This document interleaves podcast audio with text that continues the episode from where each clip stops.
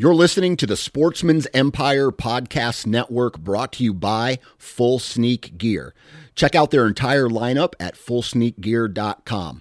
Also be sure to check out our entire stable of podcasts at sportsmans empire dot com.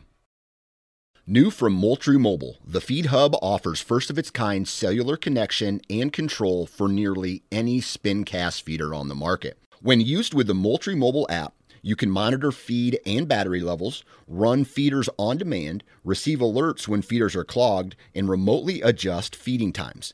The Feed Hub is ideal for anyone who maintains feeders.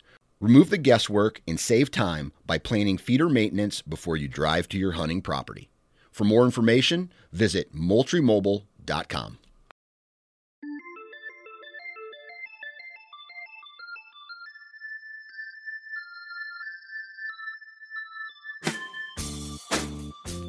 Excuse me, uh, can I can I have your guys' attention, please? Um, I would really like it if everybody stopped messing around and uh, really focused on today's episode, um, because it's a good one. I hope everybody out there is having a, a fantastic two thousand sixteen so far. Um, it's cold right now, uh, getting ready probably to uh, start shed hunting here pretty soon, and uh, I will, I'm going to have to wear some extra layers because right now it's like negative twenty-five degrees outside with the wind chill. So uh, I'm glad I'm in my basement talking into a microphone. Uh, and I hope you guys are enjoying listening to these podcasts, these gear, these gear related podcasts. Um, according to the feedback that I'm getting, uh, I'm, I'm doing uh, so far so good, so to speak. But today we are going to be talking with Gary Cornum from Easton Archery. He's been there for twenty years, and uh, he's gonna gonna fill us in on all things Easton related, product specs, price point, company history. You know, basically what makes a good arrow and what arrow is good for what type of bow hunter. So uh, I'm gonna stop jaw jacking here, and I am going to let you guys get started. So enjoy. All right, on the phone with me now is Gary Cornum of Easton Archery. How's it going today, Gary? It's going great. Good, good, good. So um, before we get started, did you get a chance to go out and do any hunting this year? Yeah, I always uh, I always manage to sneak in a few days. Uh, we get real busy in the in the fall. We do our annual uh, product line introduction in October, and um, then we from there we get ready for the trade show in January. So a lot of times my my hunts I end up doing more in the spring and summer, but I do uh, manage to sneak out a little bit in the fall when I get a chance. So yeah, yeah, I was able to get out a little bit and try out our products, which I think is important, and uh, had a, had some success, and I just love it. That's what we're about here, you know, and and that's why we make the products we make, is because we love those moments in the outdoors. That's a, that's a fact. Now, uh, starting off, why don't you uh, introduce yourself? Tell us what you do at Easton and uh, a little bit of company history. Sure thing. I uh, yeah, I'm Gary Cornum, and I uh, I'm the marketing manager here at Easton, and I've been uh, been with the company about twenty years, and um, and been involved in marketing that whole time. And uh, you know, we run everything here from how our products look, how they're packaged, how, how they're promoted and advertised, and um, websites, everything to do with uh, with all that stuff. And um, we weigh in quite a bit too on what products we sell, and uh, and we're trying to you know keep. keep our finger on the pulse of the market, and our, to provide archers what they need so they can get out and feel confident in in what they when they draw that bow back, whether it be a competitive shooter or, or a bow hunter. It's so important to be confident when, you, when you're ready to take that shot you've been waiting for. So we're uh, we're driven in that regard. And then uh, company's been company was founded by Doug Easton in nineteen twenty-two, so we're now in our ninety-fifth year, and Uh, for that amount of time, uh, Doug Easton really began the company um, in kind of an interesting way. He was uh, he was a hunter when he was growing up, and uh, he was a gun hunter. And he actually uh, had a shotgun that was leaning next to a car after a hunt one day. It fell over and discharged and actually hit him in the legs. Ooh. And he spent about a year um, in the hospital recovering from that. While he was in the hospital, a friend gave him a book written by Saxon Pope, and a lot of people would recognize that name as coming from the uh, Pope and Young fame. And uh, this book was written by Saxon Pope, and it was about bows and arrows. And in reading that book, Doug Easton basically taught himself, um, gathered that information that was written in the book and how to build a bow and arrow. And he went out and did that. Um, when he was out of the hospital, he went and made his own set.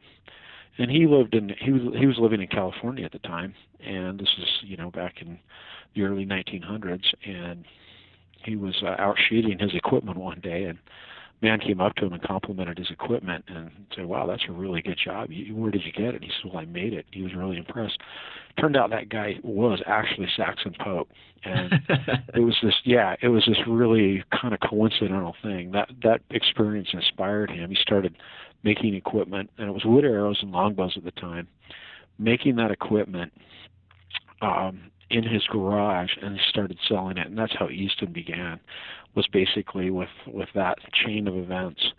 And then uh, it was through that uh, through that through that uh, he was he was a craftsman, but through that experience, and then later uh, as he they got into you know shooting, and he really got you know, good at being an archer and, and working with tournament archers at the time and whatnot, um, he found that, that wood arrows had um, a lot of limitations. And through, uh, you know, trial and error and his innovation, he came up with the aluminum arrow, which revolutionized tournament archery and then ultimately bow hunting. And then from there, um, his son Jim took over and took the helm of the company, and they got into carbon, started making products out of carbon and aluminum carbon mixes together.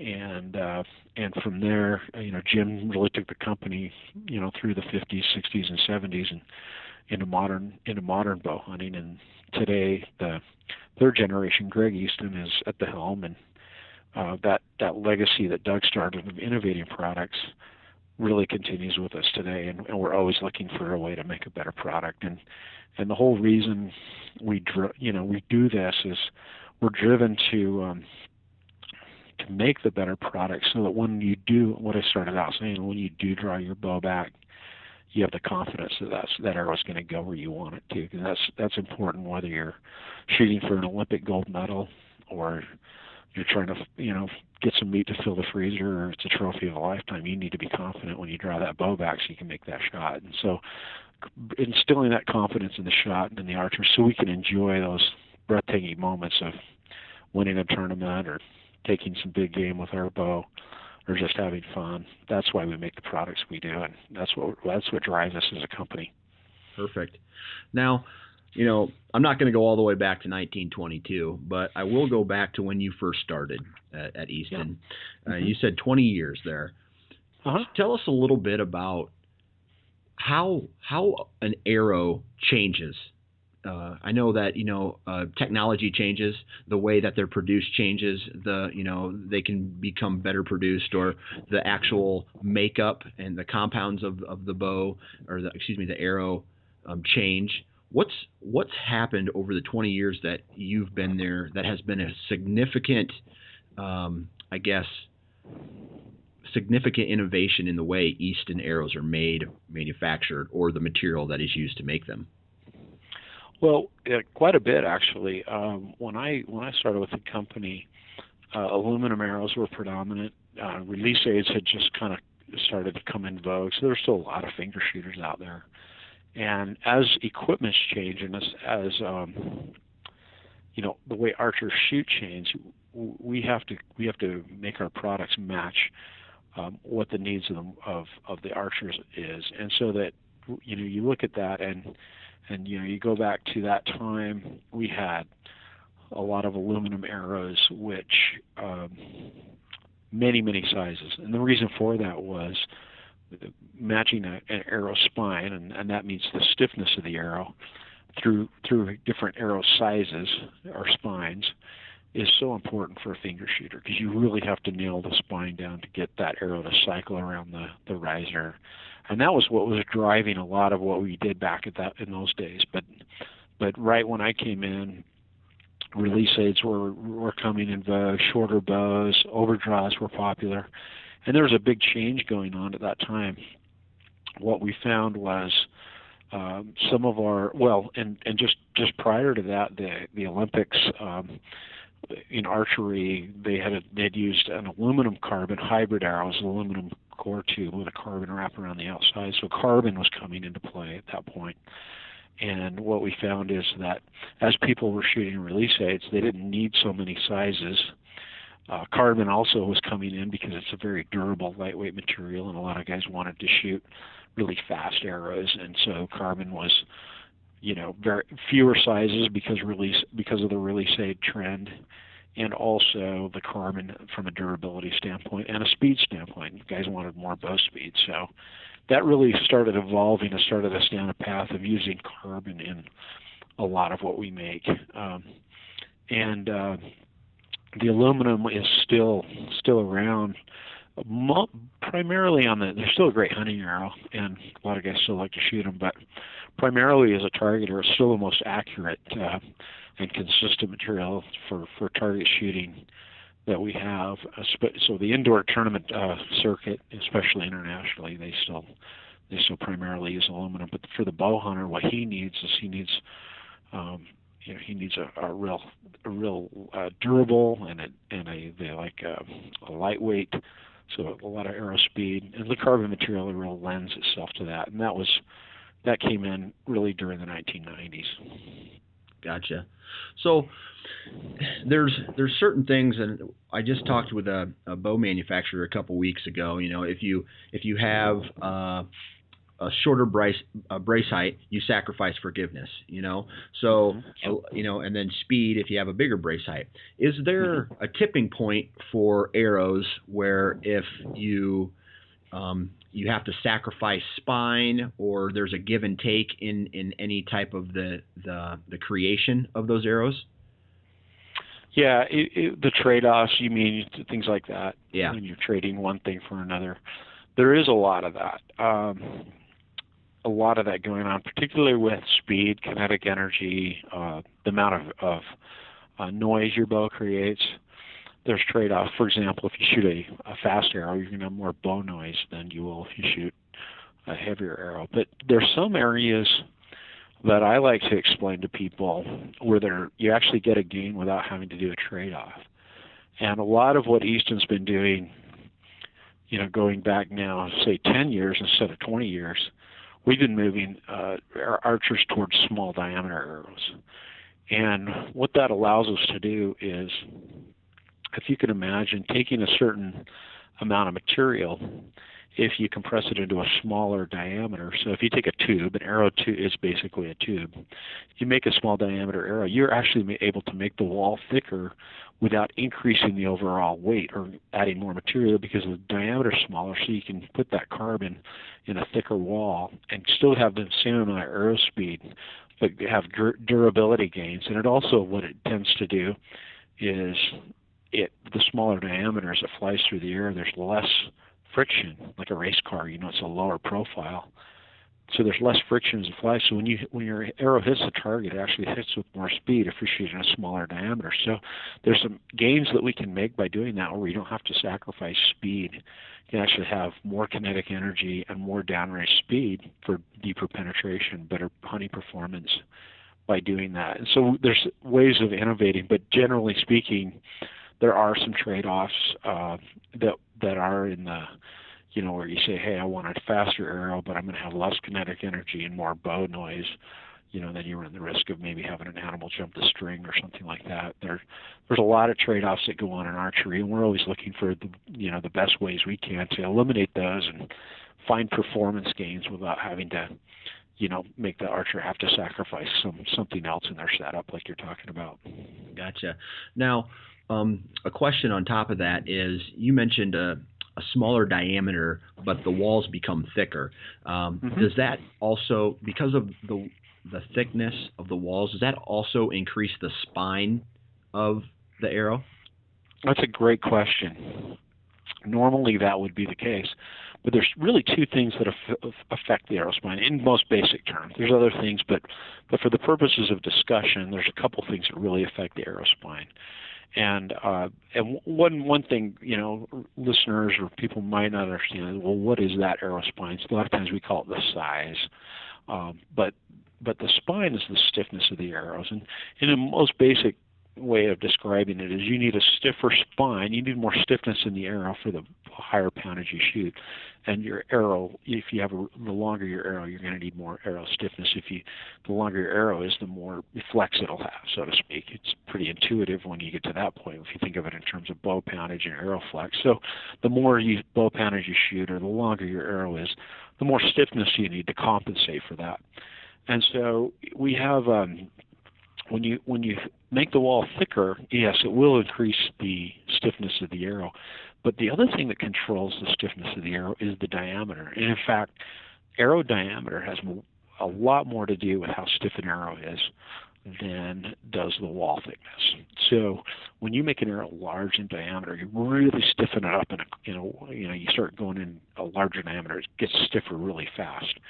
And if you look at our aluminum line, stiffest arrows you make are these huge, you know, indoor tournament arrows that are really large in diameter. Those are very stiff.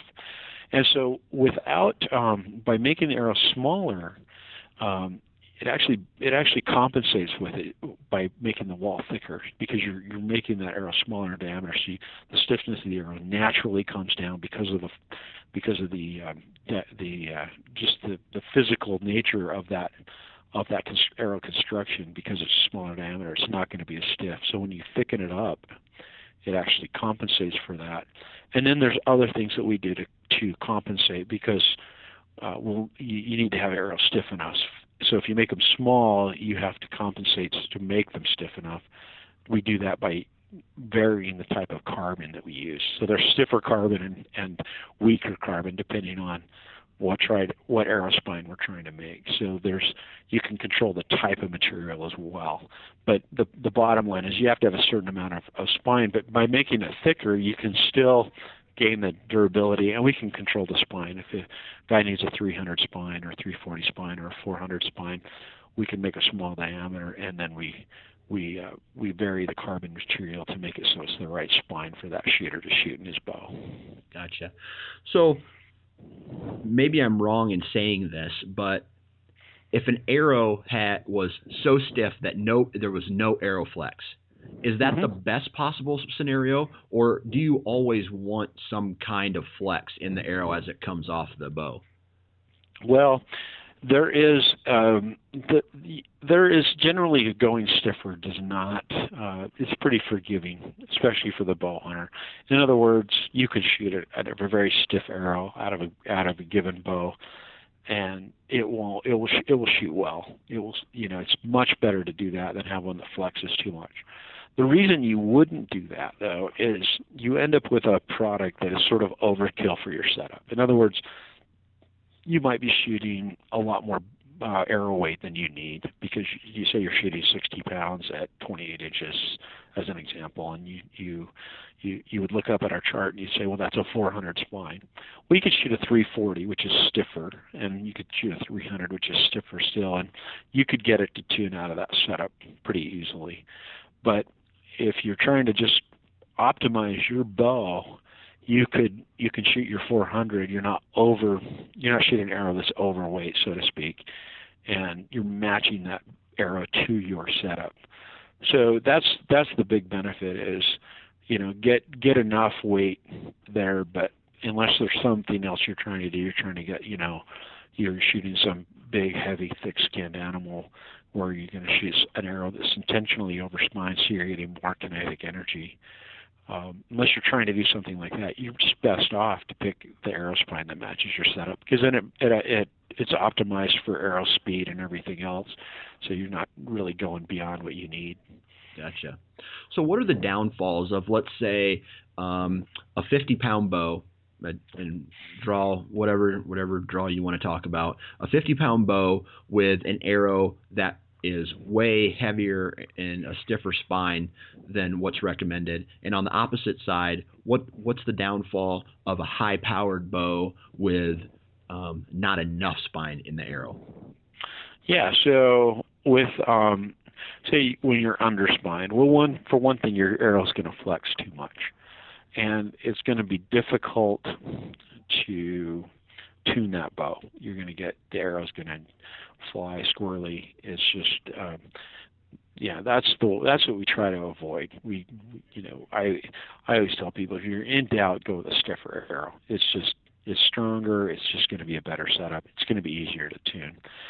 Guys might push that if they're trying to milk a lot of arrow speed out of their bow, and what that does is it it creates a lot of bow noise. And in, in terms of um, performance, uh, that if you that arrow really is um, best if you optimize it. And the reason for that is, if you go too light, you're leaving a lot of energy behind in the bow. That's what translates into noise.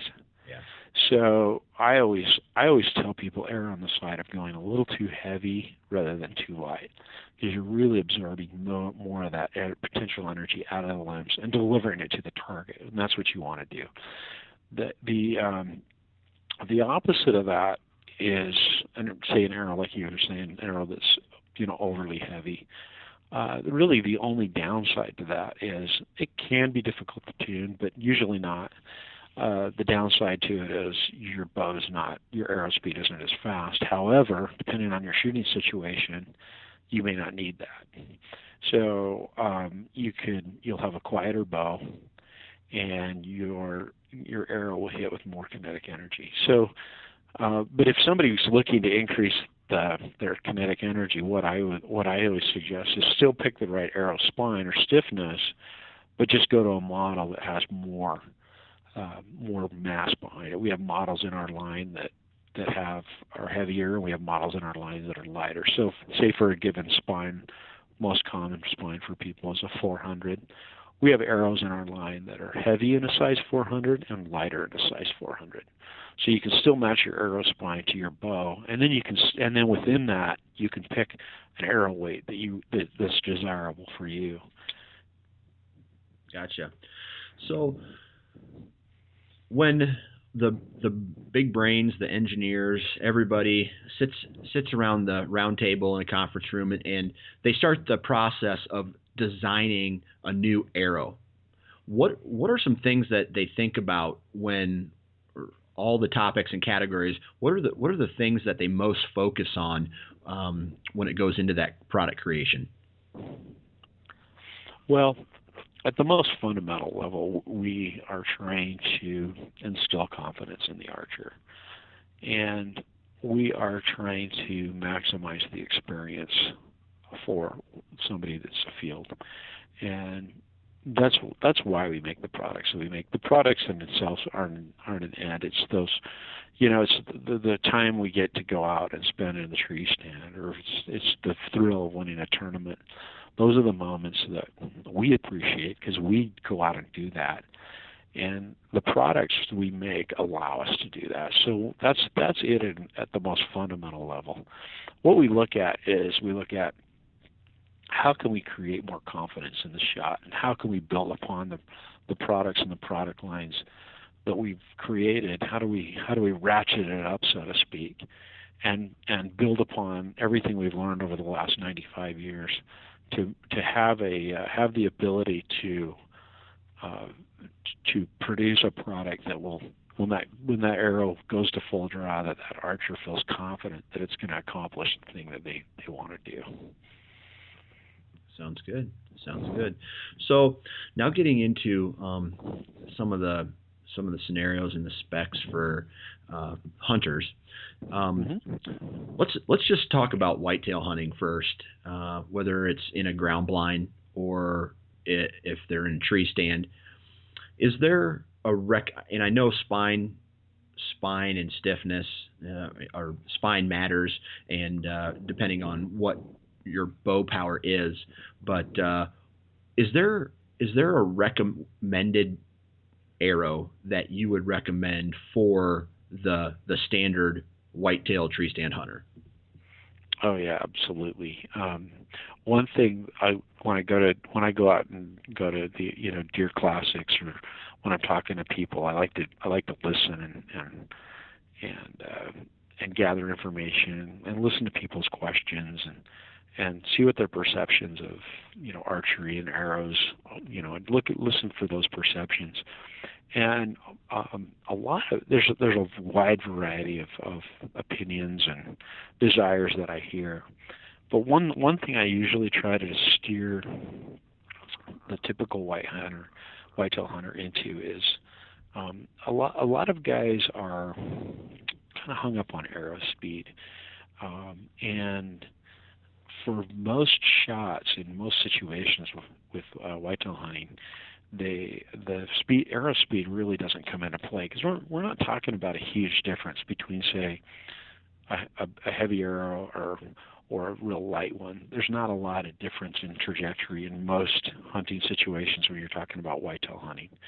Uh, but what I think that of most archers, uh, I won't say most archers, but a lot of archers leave on the table is that they're, they're and I, I touched on this before, is they're leaving a lot of energy in their bow by trying to milk every every foot per second out of their out of their setup. What I tell them is, first of all, shoot a small diameter arrow. There's what we talked about before is there's no trade-off there. You can shoot a thicker wall. It's going to fly with less wind resistance, so you're going to you're going to get more downrange speed. And when once it impacts the target, it's going to go through that target with less friction because of small diameter. So you're going to get you're going to get better penetration because of that. The other thing I try to steer them toward is a little bit heavier arrow, and here's why.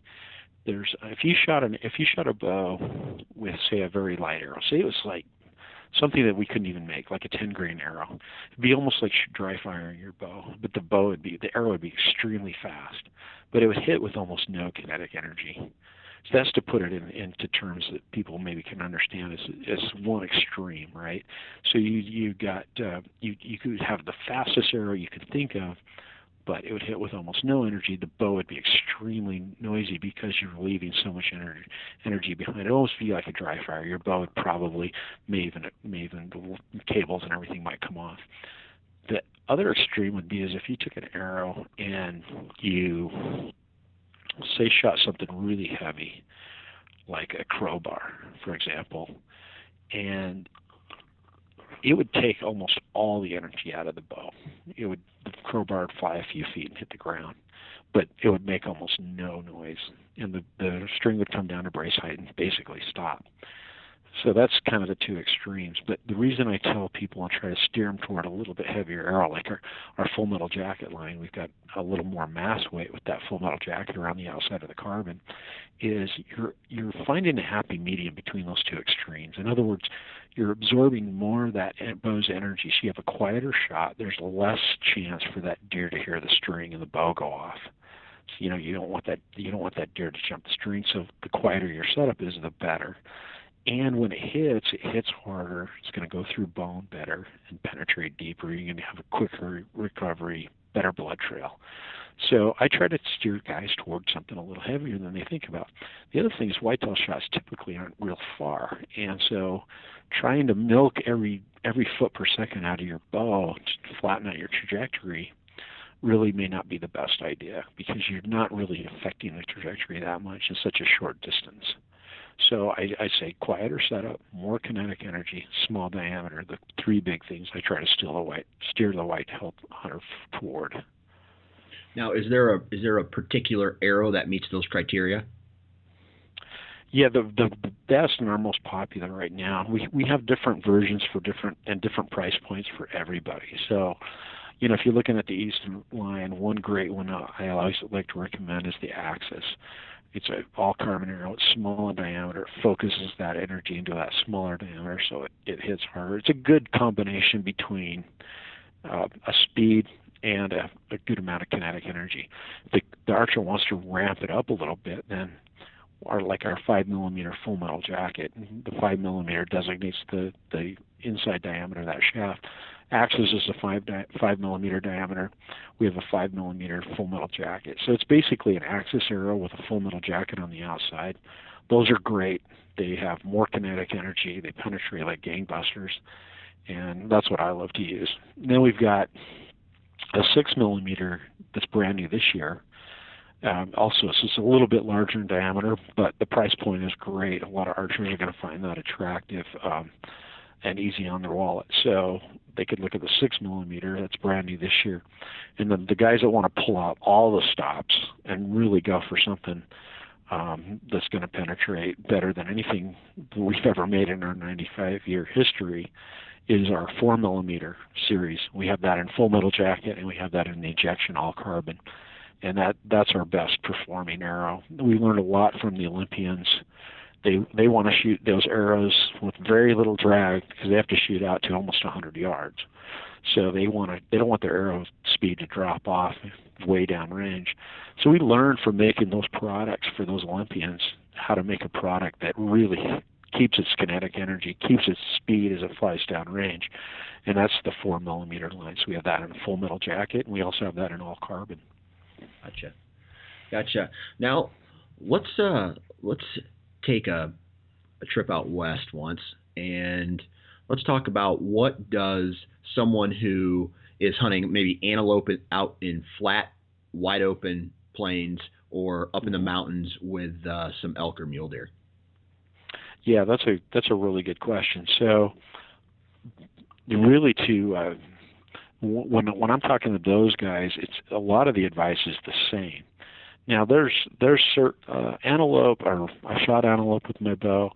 They're um, they're when you get up on them, they're not very big. You don't need as much kinetic energy for that. You can get away with the lighter arrows, but uh, there's really no need to pull out all the stops there either. You're going to get excellent arrow speed out of something like an Axis, and I'd say an Axis is probably the ideal arrow for like an antelope, but it, it would work fine for mule deer or elk as well. But it's it's a little bit more speed, uh, but it's a nice it's a nice balance between speed, kinetic energy, and you're going to get, because it is small diameter, five millimeter, you're going to get good good arrow flight in terms of drag as it flies through the air. So it's going to it's going to hit downrange with a good amount of speed, without without dropping off real fast.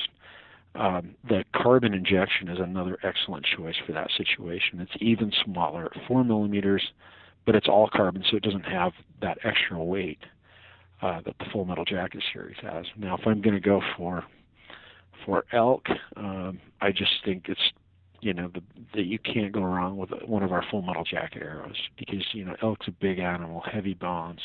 They're tough anyway. Uh, even when you do hit them in a good spot, they're still, they'll still sometimes take off on you and run away.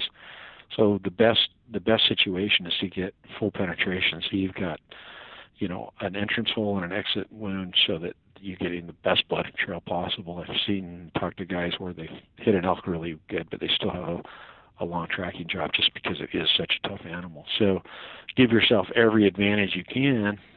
Go with a Full Metal Jacket and a small diameter in four or five millimeter. I'd say it'd be ideal for an animal like that. And um, and and then it's, again, you still have those benefits of the small diameter. So if your shots are a little longer, they do retain energy as they fly down range, and you're going to hit with plenty of kinetic energy no matter what what length the shot is. Gotcha. Now, naturally, you don't just shoot uh, an arrow with a blank tip. You have a broadhead on it when you go hunting. Mm-hmm. Have has Easton ever done any studies of mechanicals or broad or um, fixed broadheads, or you know bl- number of blades on a fixed broadhead versus you know like two versus three versus four that affect the flight of the actual arrow? We we haven't done. We've been we've partnered with uh, broadhead manufacturers, uh, uh, editors, and writers that have done studies like that. In terms of you know we've provided them the products that they need so they can test those things. Broadheads broadhead flight um, really hasn't been a. We're, we're usually focused on the shaft. In other words, you know, there's so many different broadheads, so many different patents out there, um, and so many that work well. Usually, it's a uh, it comes down to a situation of tuning, and there's a lot of great broadheads on the market now. They've come a long way where um, they're easier and easier to get to shoot with a, a minimal amount of tuning, and you know, I could enumerate any number of broadheads I've tried, and there's so many good ones on the market today. But um, I, you know, and anecdotally talking to a lot of the bow hunters, some guys will get, be able to get a certain head to fly in, and another bow hunter, bow hunter has trouble with that same broadhead. So there's really no specific uh, information that I have that says, you know, this type of broadhead's, you know, easier to use or, or gets better arrow flight.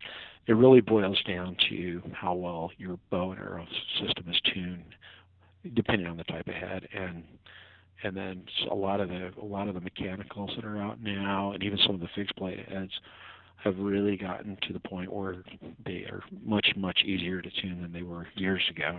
Right. And a guy can pick up that setup and really get things flying here pretty quick. And then on the back end of the arrow, I think you pretty much answered this, but I'll ask anyway. Is there is there a way for fletching? Because I know there's a, a, several different ways to attach fletching. Some guys even use flo- four fletchings. Some guys um, put them at a little angle so it creates yep. spin, or there's um, straight straight ahead fletchings. Is there um, a way? I mean, does that does one of those setups benefit or hurt the the flight of the arrow? Maybe taking away some of the functionality of the arrow. Well, it could. Um, most setups that I see, and you know, when I look and looking at what people are shooting now, are there? There's nothing too extreme that I'm seeing, or you re- really say, "Well, stay away from that." Most of the guys are shooting the shorter, higher profile veins today. Drop away rests have really made those easy to easy to set up, and with that situation too, if they want to add a fourth one, they can do that. Um, what you're really doing is, is the arrow spin is good. It's just, you know, like throwing a, a football and, and putting a spiral on it. It just, or a bullet, you know, it flies better when it's spinning. So a, a slight offset, arrow arrow will almost always spin, even if it, your your uh, your fletch is on there straight. It's not always perfectly straight, and it'll it'll it's flying so fast it'll create some spin. But generally, a little bit of offset or a helical on there is recommended to get that arrow spinning. And um, really what you're doing is you're you're creating a little drag at the back end. And that what that does is it lines the shaft up with the point. And if you were to imagine, say, if I tied a if I tied a string to a heavy object, say like a baseball or something like that, and threw it, the, the string tends to follow that follow that weight. So your weight up front is your insert and your point, your broadhead or your field point. And the shaft will tend to follow that.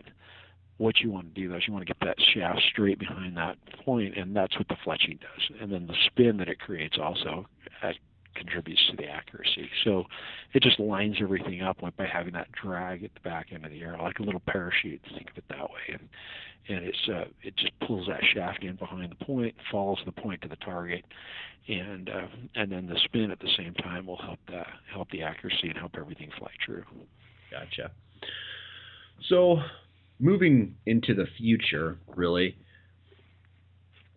where does it where does an arrow go from where it's at now? What what kind of innovative process, you know, like in the future, and I'm not talking about heat-seeking arrows that will automatically go to the heart, but what yeah. what are what's the next step for arrows? Maybe maybe not just from the archery standpoint, but from the how they're made standpoint, that could potentially make them better than what they already are. Well, you know, it, I've I've got enough experience here at Easton. I would, you know, when I started here, we always think we've kind of come to the, we've arrived, right? And when I started, when I started with the company, the you know the X X seventy-eight aluminum was kind of a thing, and we were just getting into the carbon on the hunting side. We had our all carbon P C arrows, and you know, you, w- when you look back at that time, you thought, well, there's nothing. What, what more can you do with a tube, you know? And it's been it's been really fun to be involved with um, coming up with was you know just an innovative idea that just walked through the door. Like when we did the Axis, we rolled that out about ten years ago. That was never even thought of because we felt like the insert was you know you you you can't make an arrow any smaller. Well, the engineers came up with a different type of insert, and now suddenly we had these small arrows with internal components that uh, with the Axis. And then at that point we thought, wow, we're you know there'll never any, be anything better. And from there, we said, hey, you know, let's put a jacket around the outside of an Axis, and we came up with a Full Metal Jacket arrow. And the performance on those is just, if people haven't shot those, they really need to try them. They're so much fun to shoot, and they work so well in the field uh, that, you know, anyone that hasn't tried a Full Metal Jacket, I recommend it because they are just so great to shoot. You go, you're practicing too in the yard. You shoot them into a foam target. You go over and they pull so much easier because of that aluminum surface. Is another side benefit. So that came about, and that was kind of like, you know, came out of left field, and and uh, we didn't see it coming. And then, you know, got together and, you know, brainstormed, and there it is, and made it, and it worked great in the field. And then from there, we thought, well, we've we kind of done everything we can do, and then three or four years ago, we came out with uh, a new, basically a new standard in broadheads, field points, and inserts that we call the Deep Six. And we did that so we can make the arrows even smaller.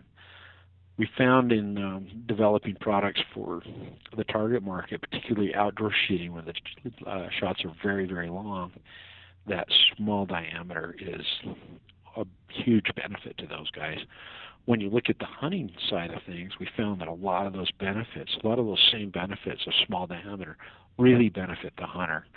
Uh, faster arrow speed downrange, benefit for the target archer, benefit for the hunter. Wind drift, as the as you get a side wind, uh, is a huge benefit for the target market. It's also a benefit for the hunter because you want to hit as close to the center of vitals as you can.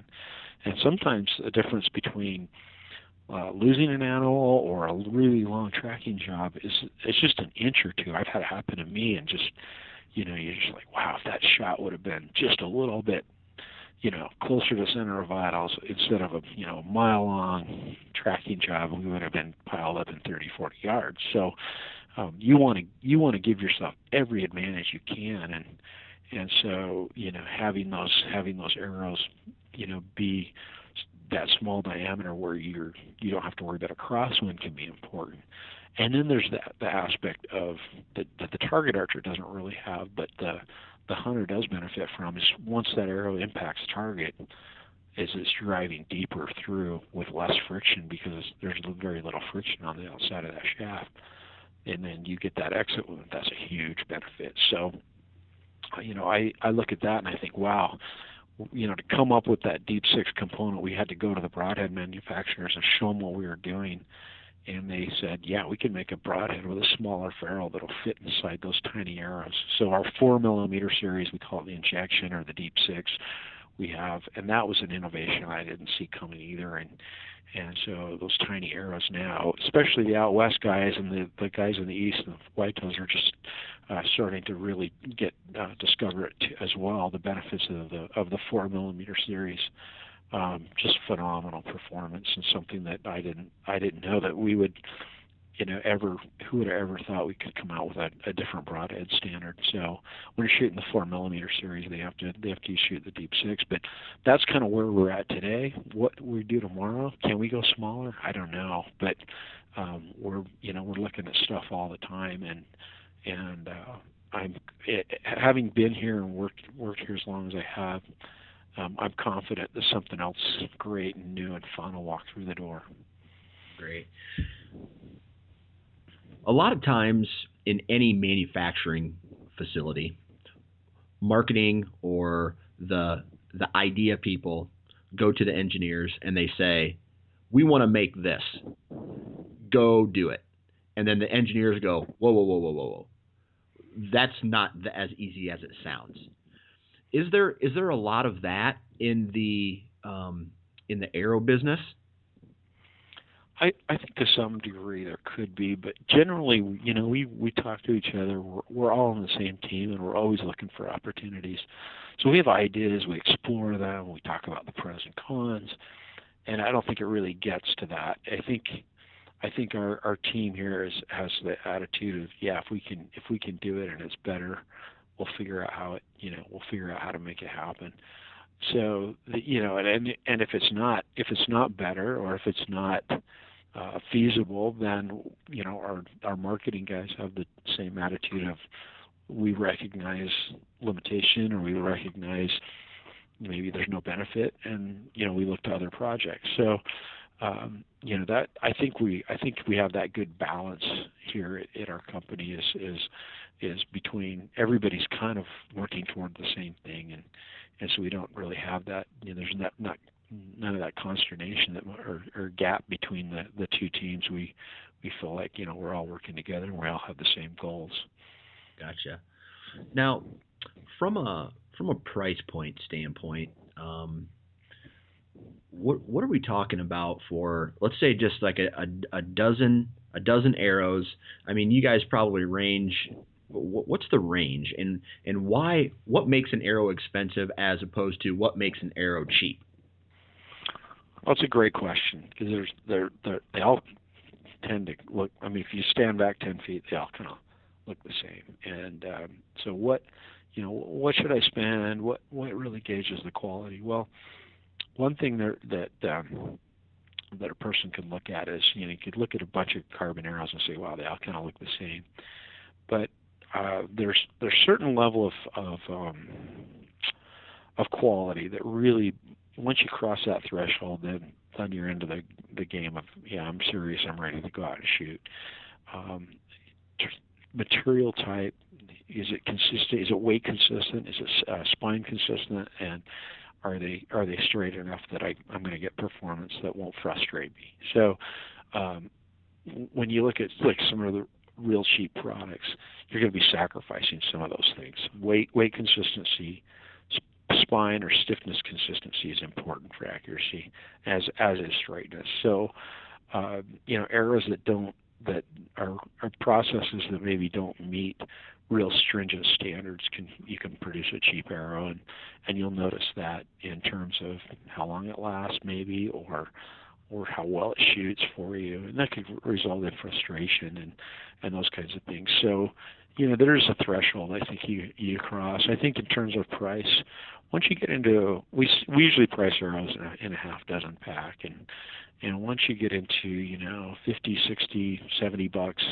right through there, you're you're most likely getting a, a pretty good product. Um, and once you get there, when you get into our highest performance products, you're up around one hundred dollars in maybe something like an injection that I was talking about, our four millimeter series. So it's not a huge gap, but um, anywhere in between there, you're gonna you're gonna find good arrows in our line, and and uh, we're you know we're like I was talking to you before about, you know, Doug Easton originally starting the company in nineteen twenty-two. We've been we've we've been fortunate and innovative enough that we've been able to make our arrows since that time here in the United States, and we're still doing that. And, you know, I work right here, and the factory is right behind me, and and it's always kind of fun to go out and see the machines working and and making arrows that, that really, anything coming out of our plant is going to hit that threshold and be something that somebody could go out and shoot confidently. Gotcha. Well, I tell you what, uh, Gary, thank you very much for taking time and uh, coming on the show and talking about the products. Uh, I always love the science. That that really intrigues me, and I, I know that it uh, intrigues the, the listeners as well. Um, if uh, people want to find out more about Easton uh, Arrows, where should they go? And um, include your your uh, social media as well. Yeah, we've got we've got Instagram, Facebook. Uh, generally find it at Easton Archery, and easton archery dot com is our website. And all of our product information is there, and we're always putting new new stuff on our, our social media site, again, at Easton Archery. And, uh, you know, and same with Instagram. So, you know, every day we're putting stuff on there and providing, you know, uh, all these products that we've been we've been talking about. And I, I really appreciate the opportunity. As you can tell, I uh, I got it's just it's kind of a my world is so narrow and focused on just one thing, which is arrows, but Um, you can tell that I like talking about it. And for sure. I'm happy. I'm happy to. I'm happy to. I could talk to you about arrows all day long. So it's anytime. Uh, that's where my head is. You know, every day, twenty-four seven, as I'm just thinking about them, and and so I'm happy to talk about it, and I'd be happy to to do it again sometime. Yeah, for sure, definitely. Next time, uh, next year or whatever, after the A T A show, you guys come out with uh, something different, different, new. Love to have you on and talk about it. Yeah, we'd be we'd be happy to do it, and I'm sure we'll have some plenty of new stuff rolling out. So we, I'll be here, and uh, anytime you uh, anytime you want to talk about it out here. All right, sounds good. Thanks again. You bet. Uh, I can tell you from experience, I have had, that's one thing I have had trouble with in the past, and that is selecting and finding the right arrow for my bow setup. So uh, I actually got some good information out of this, so hopefully you guys did as well.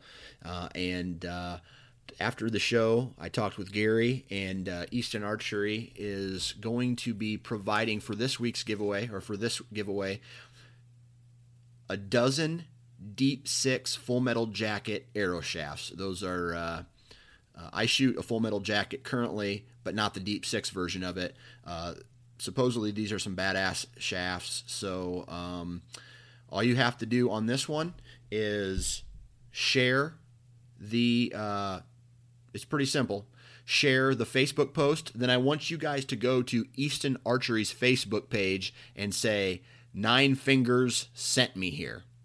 And uh, let's try to flood their page with uh, a whole bunch of nine-fingered freaks. And uh, Nine Fingers sent me here.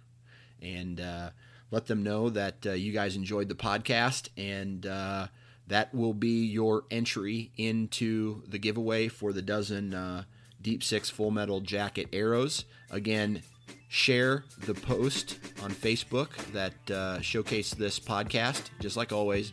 And then I want you guys to go directly to the Easton Archery Facebook page and comment, Nine Fingers sent me here. And we'll see see what they say. I tell you what, guys, thanks again for uh, allowing me into your ears uh, every week or every two, you know, however, however many times uh, you listen to this podcast.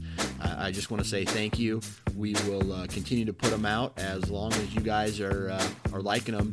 And then, you know, make sure you go to iTunes and leave a review, or go to Stitcher and leave a review. Let uh, send me anything you want to talk about. Send me an email, ninefingerchronicles at gmail dot com, or uh, through Facebook, Twitter, Instagram, all that stuff.